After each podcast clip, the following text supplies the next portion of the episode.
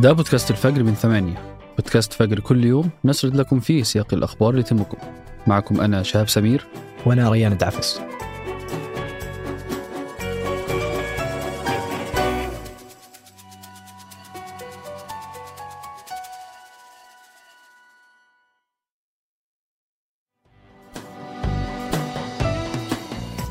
قبل أكتر من أسبوعين وتحديدا يوم السبت 7 أكتوبر هجمت أول طيارة تابعة لقوات الاحتلال الإسرائيلي قطاع غزة ردا على عملية طوفان الأقصى.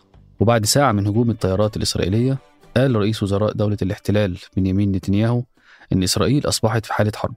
ومع وقت الظهر في نفس اليوم بدأت قوات الاحتلال بشن عمليات عسكرية مكثفة عشان يخفف الضغط عن مدن جنوب إسرائيل خصوصا مع زيادة الصواريخ اللي أطلقت من غزة واللي وصلت إلى أكثر من 1200 صاروخ. وبالتزامن مع التحرك العسكري أصدرت أمريكا أول بيان ليها. أدانت فيه عملية طوفان الأقصى وأكدت على الدعم الأمريكي المطلق لإسرائيل. وأصدرت قوات الاحتلال الإسرائيلي أوامر باستدعاء 300 ألف من جنود الاحتياط. وقالت إن الهدف هو القضاء على قدرات حماس العسكرية وإنهاء حكمها في قطاع غزة. ورغم تأجيل الغزو البري كثفت الطائرات الإسرائيلية الأيام اللي فاتت قصفها لمناطق عدة في قطاع غزة. وده اللي ساهم في تدمير مساحة كبيرة جدا من البنية التحتية بما فيها البنايات السكنية والخدمية والمستشفيات وأماكن الإيواء. ومع استمرار الاعتداءات الإسرائيلية أكدت المديرة التنفيذية لبرنامج الأغذية العالمي أن الوضع الإنساني في غزة أصبح كارثي وأن دخول عدد محدود من شحنات المساعدات مش هيغير من الوضع الإنساني المتأزم. والنهاردة كملنا 19 يوم من الحرب على غزة ولسه بيواصل طيران الاحتلال الإسرائيلي قصف المدنيين بدون توقف. وكانت وثقت وزارة الصحة الفلسطينية في القطاع خلال الساعات الماضية 47 مجزرة خلفت أكثر من 700 شهيد وارتفعت الحصيلة الإجمالية للشهداء خلال أسبوعين إلى أكثر من 5800 أغلبهم من الأطفال والنساء إضافة إلى أكثر من 15 ألف مصاب. وبتتعمد قوات الاحتلال الإسرائيلي تعميق معاناة المدنيين في غزة من خلال منع إعادة شبكات المية والكهرباء ومنع وصول شحنات الوقود. وذكرت منظمات حقوقية إن عرقلة الاحتلال وصول المساعدات الإغاثية بتعتبر جريمة حرب وإنها بتعاقب المدنيين الفلسطينيين بشكل جماعي أثناء الحرب. وأكد خبراء دوليين أن المتفجرات اللي ألقاها الاحتلال الإسرائيلي على غزة خلال أقل من أسبوع فقط من بداية العملية توازي اللي ألقته أمريكا على أفغانستان خلال عام كامل ويستهدف الاحتلال بنك من الأهداف المدنية في حرب على غزة وهي تشمل المباني والأبراج والأبنية السكنية.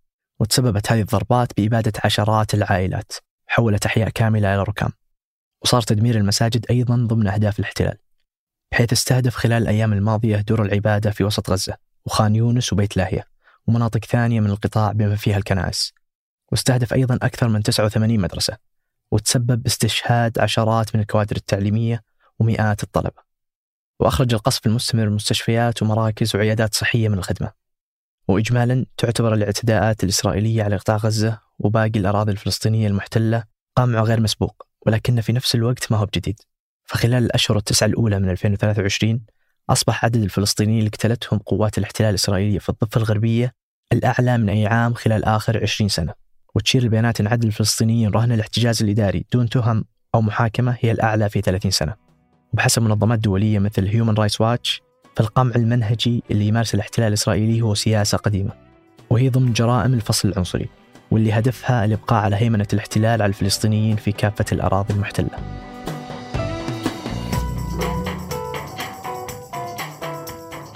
وقبل ما ننهي الحلقة دي أخبار على السريع.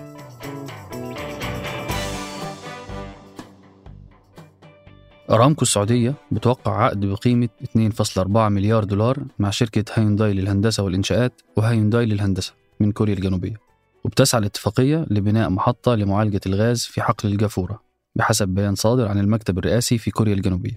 والاتفاقية دي تتزامن مع 50 اتفاقية ومذكرة تفاهم وقعتها السعودية وكوريا الجنوبية تتجاوز قيمتها أكثر من 15 مليار دولار. وده في إطار زيارة رئيس كوريا الجنوبية يون سونغ يول ورؤساء الشركات الكبرى بما في ذلك سامسونج إلكترونيكس وهيونداي موتورز إلى المملكة العربية السعودية الأسبوع ده. متوقع أن يبدأ إنتاج حقل الجافورة في المملكة العربية السعودية بحلول عام 2025 وبتسعى أرامكو من الخطوة دي ضمن مشاريع تانية في القطاع لزيادة إنتاجها من الغاز بنسبة 50% على الأقل حتى عام 2030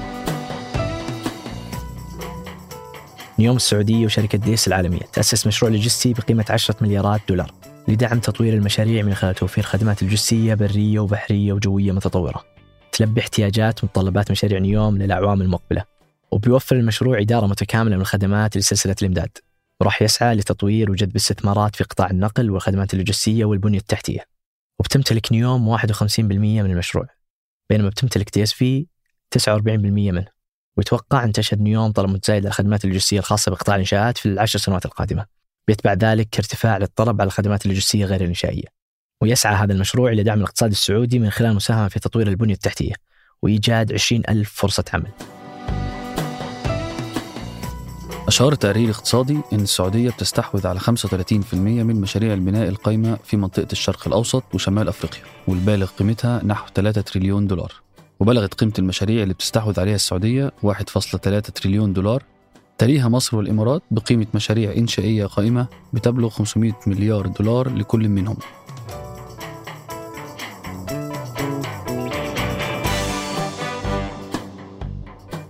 أنتج هذه الحلقة تركي البلوشي وريناد العيسى وقدمتها أنا ريان دعفس وأنا شهاب سمير.